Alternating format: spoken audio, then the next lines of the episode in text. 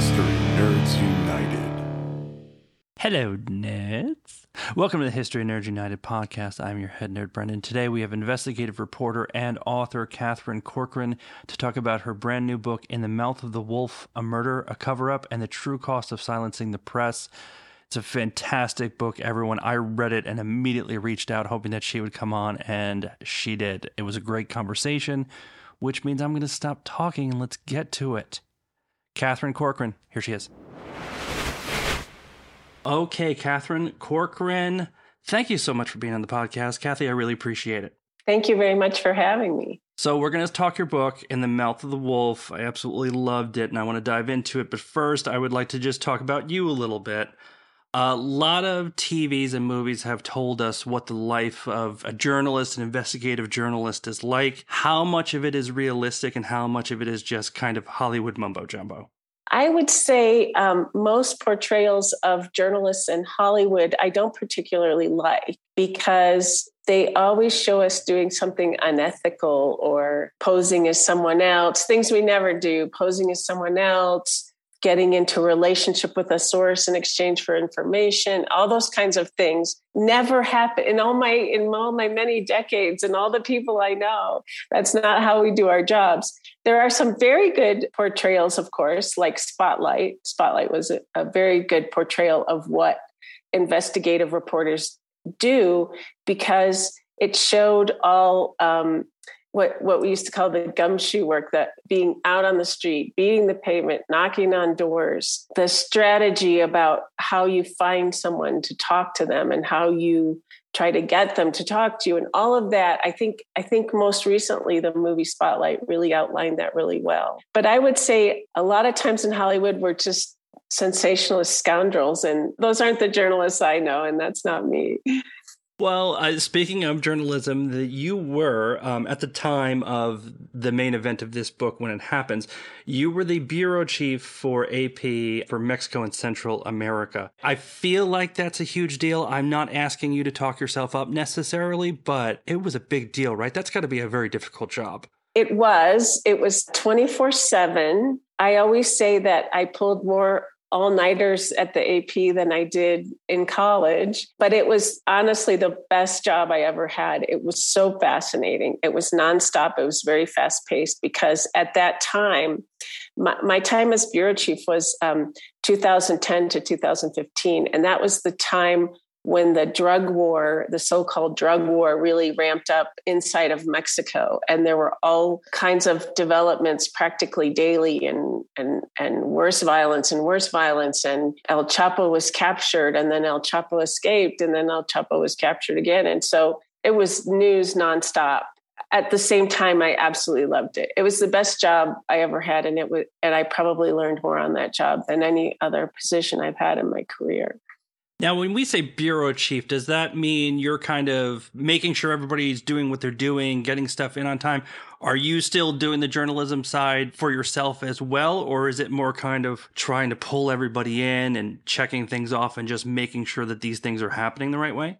It was very much both. I was the director of news. I had a staff of about 12 in Mexico City that were AP correspondents, official correspondents. And then I had another 20 collaborators around the country. And then I had another uh, six or seven correspondents in Central America. And so basically, I was in, the person in charge of whatever news came out of that specific region. And so that would mean a lot of coordinating, but reporting as well, and a lot of editing. I did a lot of editing of the stories that came in. I did a lot of coordinating of the coverage. Well, pretty much daily, I did reporting just from my desk, but also went out and did special reports as the bureau chief.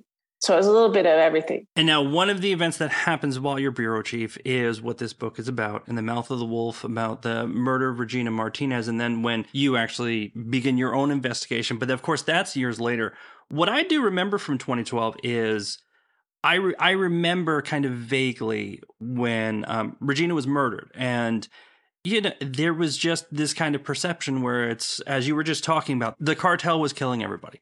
But it seemed like the murder of Regina Martinez hit a different chord down there where it was just, oh, another journalist has been murdered. There seemed to be a much stronger reaction to Regina's murder. Now, is that just the American up here not knowing what's going on down there, or was it different during that time?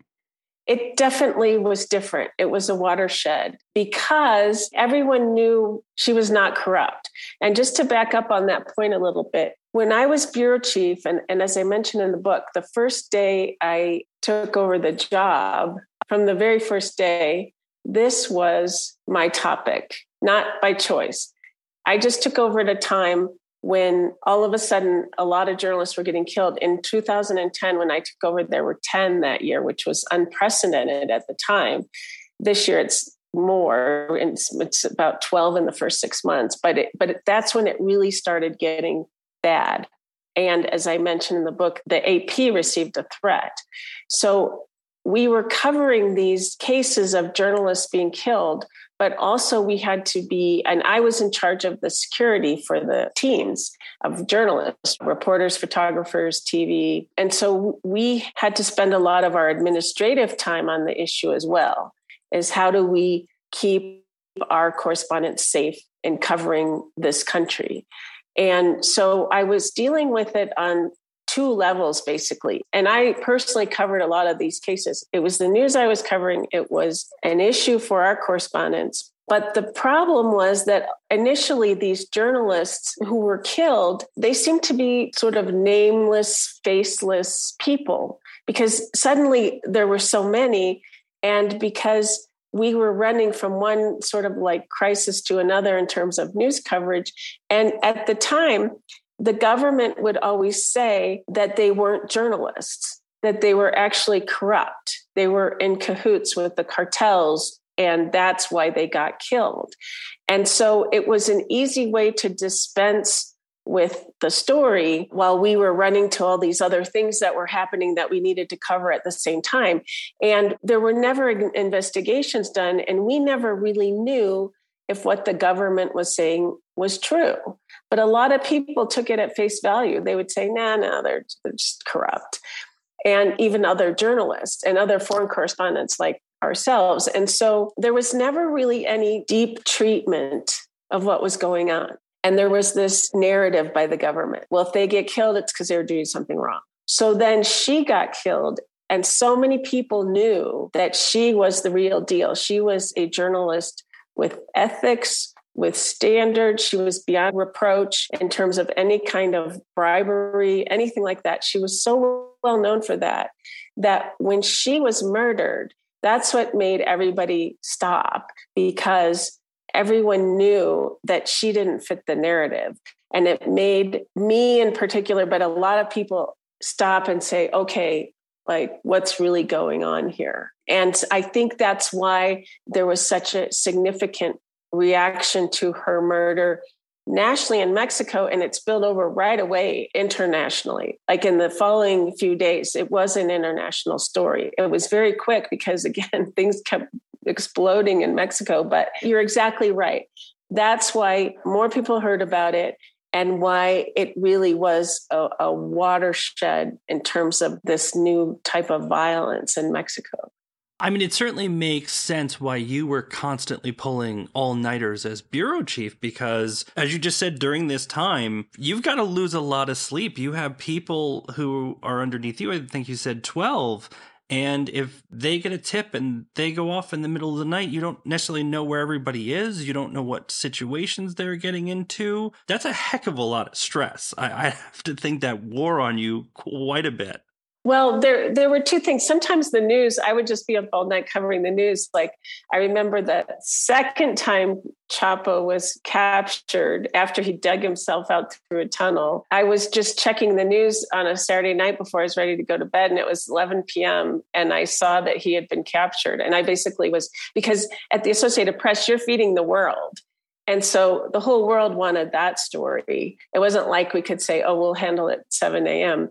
Um, and so that night, I literally was up writing and covering a story all night. But you're right. On other occasions, we did make very specific protocols. And we did a lot of talking, a lot of advance reporting, a lot of preparation to decide whether a team of journalists could go out into the field. And, you know, if they were able to get what we were after and if they were able to do it as safely as possible. It was kind of a, a group conversation. Plus, we had our protocols that we would measure, measure the situation against. But even so, there were times when I would wake up in the middle of the night and I would think about the person out in some dangerous place. And I would just think, did we make the right decision? And fortunately, every time we did, I can say that when uh, my term as bureau chief was up, that was the first thing I was happy to hand over is not have that responsibility anymore because it was very important to me and everyone that everyone stayed safe. Yeah, because of course Hollywood has told us that you always have one maverick reporter who is just going to go way too far and then just end up somewhere crazy. So I- I'm glad everybody stayed safe underneath you during that time. Well, you know, that's another Hollywood myth because really, again, in the situation that I was in, I did not want Mavericks. That was the, and, and everybody thinks that's what you want. You want the tough reporter who's going to go there no matter what and get the story. And I did not. And I hired several people while I was there. And I wanted the people who knew the country, who were very level headed, and who wanted to come home at night, because those are the people you really want reporters want to be reporters. They will go out in any kind of risky situation. They want to go out to get the story. But if you're going to let them do that, you have to know that they're going to be level headed and that they're going to be able to say at some point, no, we got to get out of here. That's really what you want is the person who knows when to say, we got to get out of here. And we were in constant contact, of course, with people out in the field but you can't be there every every single minute. And so those were the people i liked and the people i trusted because they knew the country they knew when things didn't look right or feel right. It's interesting because the message of the editors was always be safe we didn't want them to feel like by pulling back that somehow was going to be viewed poorly by the AP. It's exactly the opposite. We want them to be safe. And so they're the ones who are always pushing the line and pushing the envelope. And we're the ones telling them, be safe, be safe, be safe. Sometimes to the point where they don't want to listen to us. It, it was more pulling people back. Well, we are dispelling a lot of Hollywood myths. I'm very excited about it. So uh, Regina is murdered. She is murdered in 2012, and you weren't massively involved at this time, but the book is based upon years later where you decide to kind of dig into it yourself. What was the impetus for that? Because I know you had actually had not a significant amount, but you did have contact with Regina while working. What made you take this case up years later and decide that you wanted to dig into it some more? Well, as I mentioned earlier, for me, she was the first time these murders and these campaigns to silence journalists had a face or had a, a, more personal connection to me. Because I did feel like in these other cases, we always wrote about them in terms of, you know, is this an attack on freedom of expression? You know, are these intimidation tactics? The government says they were crooked. You know, it was it was much more about the wider issue and not about the people. And then when this happened to someone not only who I had had contact with, but who I knew was a good journalist. Because the reason I contacted her is at one time she had been a collaborator with the AP. And because there was and is corruption in the Mexican press, which I go into in the book, kind of explain the history and why, we as a US organization really had to vet the people who were working with us as collaborators. And she was on that list. And also, the editors inside the AP had told me, even though I hadn't worked with her, that she was really good.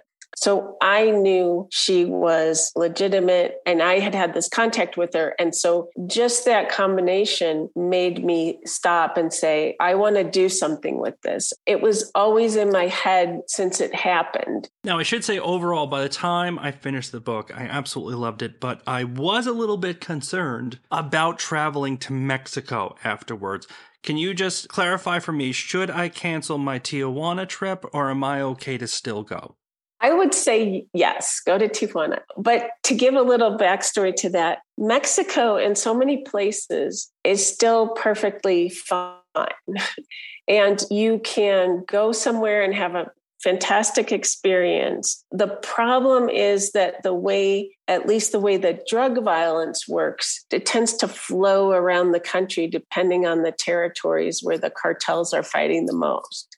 And so those territories will be really dangerous, but then that'll taper off and the violence will go somewhere else. And so we always had to be on top of that as well. And Tijuana is one of those places. Tijuana is a fabulous city. Have you been there before? I have not. Okay. Everyone thinks it's like a dirty little border town with, you know, drunks and cheap tequila and all. It's a beautiful city. It has a great art scene. It has an incredible food scene. You can not have to drive very far to the beach or to the wine country.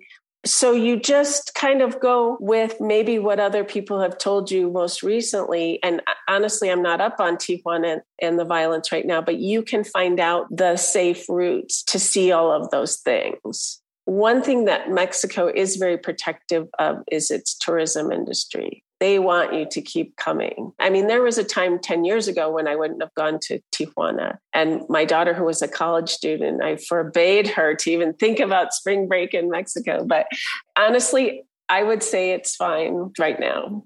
So now, Kathy, we talked about how you wanted safe journalists, and this was not manufactured. You can feel it in the writing you weren't exactly always completely safe. You go to where Regina lived, you go to all these areas, you're talking to people. Did you often feel unsafe as you were digging into Regina's murder? Or does it come with the territory of if you're going to look into something and there's violence, that you just got to be on your guard the whole time? Well, that's absolutely true. You do, but you have to make a plan because in this particular case, the story was so sensitive, that case was so sensitive. There are people who will not talk about it to this day. And so, knowing that it was that sensitive and knowing that there were clearly forces there that did not want information to get out and so, me as a journalist, if I'm going to go poking around, I have to be very strategic about how I do that. The danger isn't necessarily to me, the danger is to the people who talk to me. And so, I have to figure out how to approach them, where to approach them, how to keep them protected if they agree to talk to me. And so, that was overwhelmingly the most difficult thing about this book trying to keep myself under the radar so that I could protect the people who were talking to me. And that took a lot of planning and hand wringing and asking my fellow journalists, you know, how do I handle this? How do I handle that? And that really, really was the most difficult part. I'm thinking specifically of one very specific scenario in the book. I'm not going to go into it, but I mean, you get to a point where a source is starting to get very nervous about something and you're trying to get them on the phone and you're trying to figure out what's going on and you have to even say what do i say on the phone? just in case someone's listening just in case somebody is in the background trying to figure out what's going on. You had to do a lot of stuff just to make sure that people were safe including thinking three or four steps ahead of whoever else might be right behind you not wanting you to get any closer to the truth Right, exactly. I mean, in, in Mexico, as a journalist, you pretty much assume that landlines, eh, the landlines going into the AP office, were going to be monitored because that's old Mexico pre democracy and even democracies in quotes like the state that I wrote about, how the government operated there under the name of a democracy. They were monitoring journalists all the time. And we just assumed that the president's team was also monitoring all international journalists inside of Mexico. And so, even with any kind of sensitive information working at the AP, you had to use other means. You had to use other phone lines or encrypted emails. You always had to be mindful of that at the AP. So, I guess that was my training and learning how to be mindful of it once I started to go out on my own on this particular project. When you start an investigation like this, is your goal kind of I figure out who did it or I failed, or is your goal just get more information, just move it forward. How do you define success when you're looking into something that has been unsolved basically for 10 years? Well, obviously, you want to solve it. I personally felt that there was so much fear and so much cover up. And especially if I waited some time, if I let some time pass, that I would be able to uncover significant information that if it didn't solve the case, at least would put a different light on what really happened. Like, I just wanted to know what really happened. But not being a formal investigator, I couldn't subpoena people, I couldn't do like a criminal investigation. And I think this is how a lot of reporters work, and a lot of reporters work in investigations is you know there's stuff out there that nobody's hit yet and you don't know what it is. But you know, in a case like this where there was so much pressure to keep people quiet, that chances are it's out there and it's gettable. And it will help to debunk the official story. I guess that was what I was after at the least. And then at the most, I wanted to solve the case, of course. And then, as you see in the book, I started to write that story unknowingly at first for an entirely different reason in an entirely different context. And that only added to, for me to the importance of the story. Ultimately, what it really became, at least for me, is it's a very good biography of Regina in and of itself. My favorite part of this book is that by the end of it, I felt like I knew Regina. You had a lot of anecdotes that kind of just shined a light on who she was and how she worked. Uh, you know, specifically that, you know, she had her friends and she'd go out drinking and they'd have these long discussions. And then on the weekend, she's like, get the hell away from me. I'm working this weekend. Like, just shuts out the world. And we all know that person who says, this is all great, fun and games, but I'm working now. Get away from me. And it was a lot of these small anecdotes that just kind of really highlighted who Regina was. Was that something intentional for you to do that little by little and show who she was? Or did it just naturally happen as you investigated? Well, I felt that because that case was pretty celebrated or pretty well known, there had been a lot of mythology that grew up around her. And she was a very private person who led a very hermetic life, a lot of it for her own safety. And so for me, that was a real challenge. That was that was a huge challenge because she didn't like a lot of people to know what was going on in her life outside of journalism. And I really wanted to make her a human being. And I wanted to make her the human being that she was and not the myth. It's one of those things, and especially in Mexico, they have this term among journalists they call protagonismo, where the journalist wants to become the story. And so they said right after she was murdered, a lot of people stood up and talked about what a great friend she was and how close they were and, and lots of stories. And none of them were true.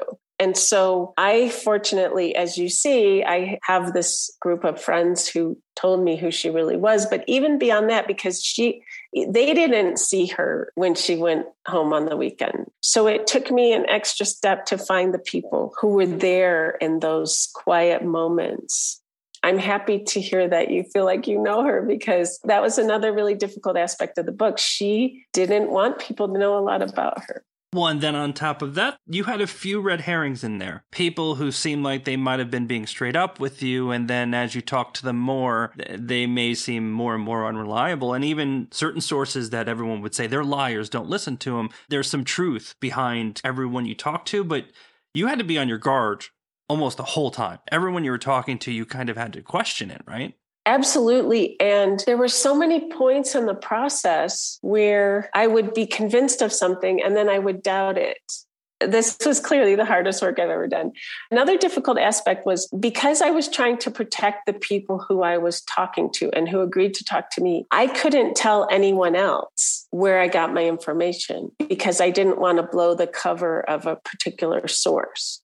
And so if I knew a detail about her and I wanted to cross reference it, you know, check it with somebody else who knew her, it could have come from a very reliable person who really knew her. And then I would go to another inside person who really knew her, and that person would say, nah, nah, that can't be true. Even though if they knew who said it, they would go, oh, well, yeah, that's probably true. That person knows. And that's usually how reporting works. It's like you're always trying to cross your information with other people from other arenas to see what matches. Some of the people, if they knew who I was talking to, would say, okay, yeah, that person knows.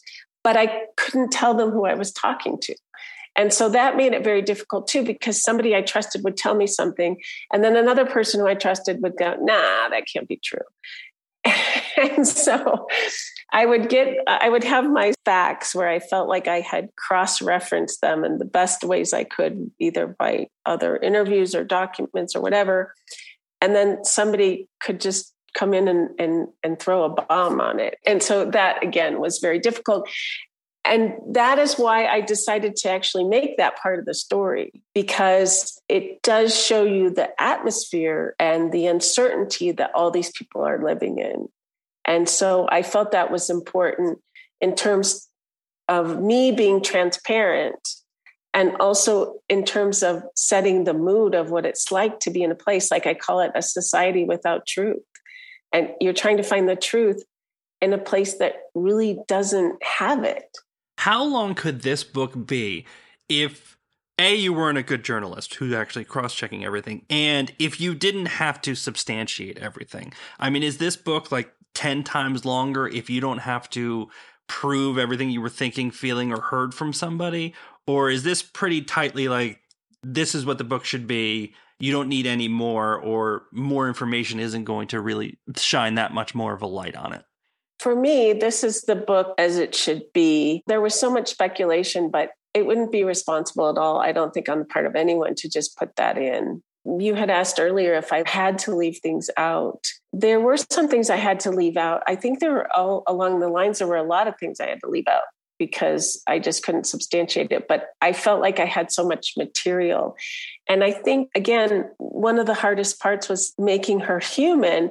And there were some stories I had about her just as a person that I couldn't put in because I, I couldn't substantiate them to my liking. So there were some things like that. But in the end, I thought, you know, I do have a lot of anecdotes. And so I'll just have to go without it she was a complex person and i think you build that out very well within the narrative. And as you said taking away the myth making that she wasn't just a sainted crusader and everything she did was wonderful. Um, she was in some very good ways. I believe the term is hardcore. Like you were you weren't just going to work with her and dilly dally and stuff. She wanted stuff done and she wanted it done her way or or get out of her way. You know like you said it it also makes it so much more complex for someone like you coming in to do this because you may have somebody who thinks thinks they know her and is telling you what they think is the truth. And there's a part of Regina that I think is still kind of a little bit cloaked in mystery. Like like we talked about, was she working that entire time on the weekends and doing this, or were there other things going on? Lord knows the government wanted everyone to believe that there were other things going on. Yes, and there were people who claimed to know her really well. You've seen them in the book and I just decided they were lying. I just had to go with what everybody else said and decided that they had other motives for pretending to know her as well as they did. So in some cases that that's how it was. What she was working on, which is a big question in the book, she was very very protective of her news stories and her sources and whatever projects she had going. And so she was especially protective of that kind of information. And is that normal within journalism, right? Is that journalists are given such leeway that if something like this happened, God forbid, even their editor or somebody may have no idea what that current story was? Or was it normal, at least for you, that you'd at least have an inkling of what somebody's working on on a consistent basis? In the AP, you had an idea what people were working on. And if it was something complicated and dangerous, it involved more people we wouldn't let somebody do something like that on their own. In the Mexican model at the time, it was quite different because doing that kind of work was a little bit unusual, especially in the outlying states where she was. And so there wasn't really a good model in place for how editors or the home office deal with those kinds of projects. And so the correspondents really were free to kind of just go out on their own and see what they could find out. And she knew she was in a very sensitive situation and a very dangerous situation. And she pretty much had to figure out on her own how to protect herself. And she didn't have a committee or security protocols or all the things we had at the AP she didn't have any of that. And there were a lot of reporters out in the outlying states.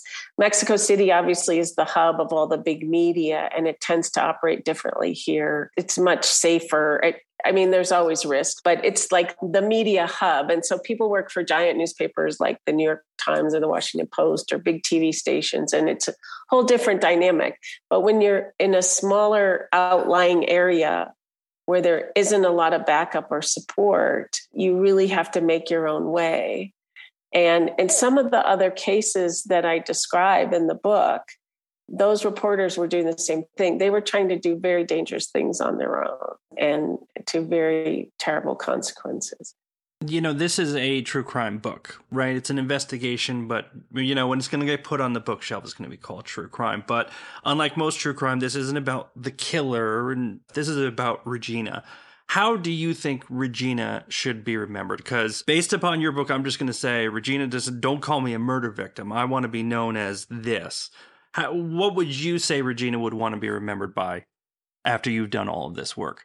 I think by her work, because again, you will see when you read the book, what she did was really unique and it took a lot of guts. And she even reveled a little bit in the fact that she could do that and that she was willing to do it and that she could let the criticisms roll off her back she was a model i mean she really was she she was a model to a lot of journalists for courage basically and courage and how the job should be done. All of that was so important to her. I think that's how she would like to be remembered. But it's really interesting to ask that kind of question because in this whole process, I would never ever want to speak for her because she was so independent. And I feel like she would take offense to me trying to say anything about what she thinks. I was thinking it actually when I said it, I'm like, you know what? I think Regina would be like, I try and speak for me, I'll kick your ass. I just feel like I could hear that coming out. It comes through everything that you wrote about her. You can just picture her. And I'm kind of in my head, I'm like, she wouldn't like this question. She'd be like, she'd shut up. I don't want to hear about this. Well, that's really how I felt. And this might sound a little strange, but of course, I developed a relationship with her in this whole process. And I really felt like she was treating me like she treated everyone else. Like, hey, I'm not giving this up. So, you know, you're the reporter, you figure it out. Like I said, I don't ever want to pretend to speak for her. I also had this imagination of what would have happened if we met in person. And from everything I learned about her, I have this idea of what that would be like because she would have been very polite and very accommodating on a certain level of a foreign journalist coming in, or say she had still worked for the AP and, and I was the bureau chief. She would be very cordial, hardworking, cooperative. But if I went out to her territory to try to do a story, I'm the competition. And not only am I the competition, I'm the helicoptering foreign journalist trying to slip in and get a quick story and make all the locals do all the work. First of all, that's not how I work, but that's the stereotype. And she would have really kept her distance she would have she would have totally kept her distance. I don't feel like she and I would have been buds. you would not have been sharing a beer with her under those circumstances. I think so. Exactly. And and I really like her for that and I respect her for that because, you know, she had her boundaries and she is who she is and nobody else can speak for her but herself. So, um, History Nerds United was founded because a lot of people think history is boring and they learned about it in school and they don't want to talk about it anymore. What would you say to those people if they're like, why should I read In the Mouth of the Wolf?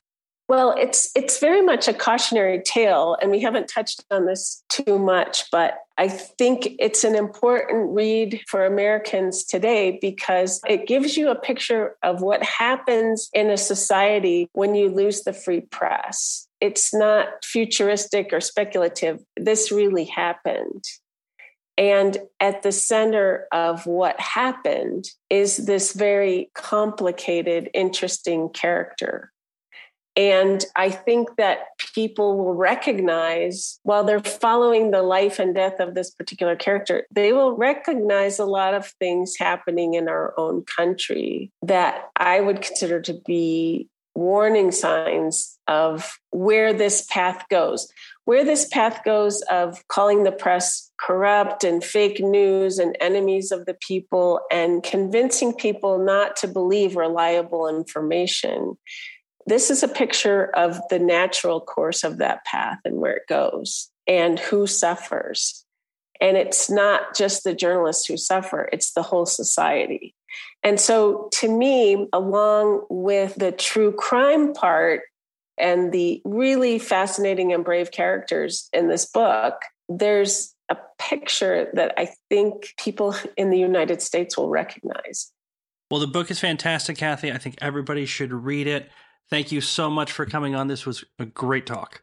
Well, thank you so much for having me. I enjoyed talking with you. And that's it for this episode. Kathy, thank you so much for coming on. In the Mouth of the Wolf. Need to get this book as soon as it comes out, October 19th. Go out and get it. In the meantime, hit us up on social media Twitter, Instagram, Facebook. I'm also on Goodreads. You can go on there and check some stuff out if you want to. Until the next time, take it easy, nerds.